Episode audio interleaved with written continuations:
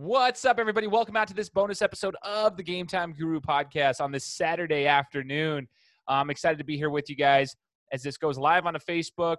This is a bonus episode, which means those who actually see it on Facebook will hear it first because I won't push this audio live up into the podcast platform until probably tomorrow or Monday. So if you hear it on Facebook first, fantastic. You're the first ones to hear it. And I'm talking about the UFC real quick, my thoughts on the UFC going forward with their fight card this evening, right? So UFC 249, they're going to be doing their event without fans, okay? So Jacare Souza, he tested positive for COVID-19. Therefore, he couldn't fight Uriah Hall, which sucks for Uriah because, you know, he had been preparing for this fight for so long. He's a big-time, like, fan favorite from back in the day with the tough crowd and everything. So, it's unfortunate for Uriah, but what's scary about this is that all the sports organizations are looking at the UFC and seeing what they're going to do. The UFC has a big target on their back right now, and they make a bold statement by continuing on with this fight card, which I'm in favor of, by the way. But yeah, it's one of those situations where they were already the first major sports organization to, you know, go on since this COVID pandemic, you know, really hit the United States. So they're the first one to, like, get going, even though there's no fans there. So I've already talked about that before, what it's like to watch these events with no fans. For the average sports fan, those who keep saying, oh, I want to watch football in the fall, even if there's no fans, watch the UFC tonight and see the difference. You know, it may be just fine, but I'm just letting you guys know I've watched a big-time sporting event, which was the UFC Brasilia, without sports fans, and it sucked. It was awful without fans. It was so much different. There was so much less emotion, which it's still fun to watch the fights, but the emotion of the crowd isn't there, and it's just so much different. So keep your eye on this fight card tonight. But the other thing is, so everyone's watching them to see how this goes because these other sports organizations, like these sports, like football, like the NFL, the NCAA, you know, the NBA's looking at it. Everyone's checking it out. The NHL, the MLB, they're kind of seeing, like, okay, can we make this happen, get the TV sales? Like, will it still work if we can just function this way? And so they're kind of keeping an eye on it. So they already had a target on their back to begin with. Now, you know, they tested everybody as they got there. I saw Bruce Buffer getting tested. Obviously, he was on my show. If you haven't listened to that episode, go back and check it out. Bruce Buffer, episode 139. Awesome.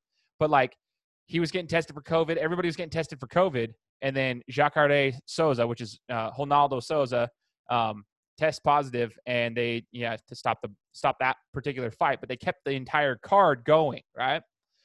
Here's why it's going to be something that everyone's going to kind of keep an eye on. Like, some people have mixed opinions. I've already seen it on the Twitter feeds on whether or not they should have kept going, even though one of the fighters that was there in the same, you know, the same weigh-ins in the same facility, the same hotel, like, had COVID, and his whole team, you know, was there. Like, how many people did they come in contact with during this week, you know, as they were getting ready for the fights? And he tests positive for COVID, and they're going to still continue on with the fights. So they're going to keep an eye on this. Heaven forbid anybody else in this fight card, anybody, whether it be the teams or the actual fighters themselves, you know, gets this, you know, COVID. You know, they get COVID, they contract this, you know, thing, whatever you want to call it, and this sickness. If that happens, then we're going to have another question that stems from it, right?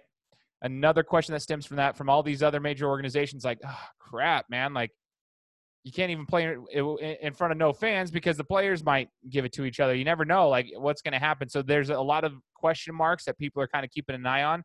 I commend the UFC and Dana White for moving forward with the card, right? And not being scared to take that next step and be in the limelight right now. All these major organizations, these major sports, they're keeping an eye on this event tonight to kind of see what it's going to be like for fans all around the world. What are the TV sales like? What are, you know, what's the emotion like? What's it like for the actual athletes themselves? Do they perform the same way when there's no fans? Is there pressure? Is there less pressure? What is it? Like, I mean, there's a lot of question marks. So I commend Dana White for thinking outside the box and really just going forward with it and saying, okay, yes, we're hit with this pandemic the same as everybody else is, but we're not going to let that completely derail us. We're going to keep trying the best that we can to put these together. He stacked this card. UFC 249 is stacked.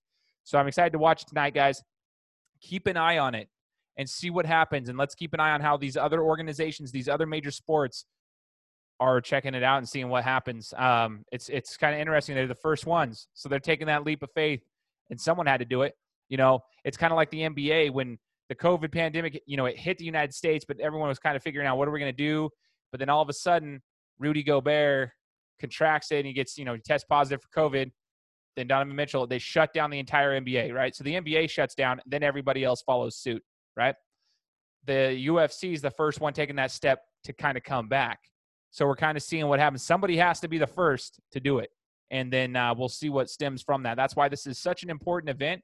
And it's actually like, not to try to like be dramatic, but it is a very important event in the history of major sports. Just so you guys know, UFC 249, we will remember this event in the history of sports, specifically in mixed martial arts, but for all of sports.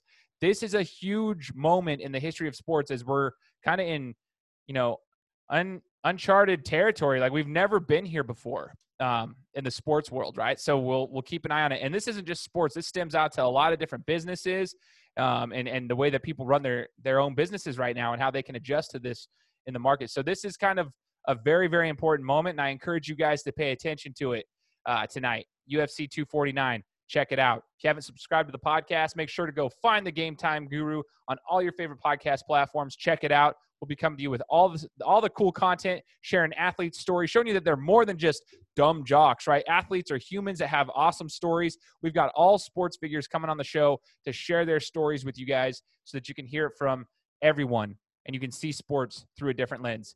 Take care and enjoy your weekend.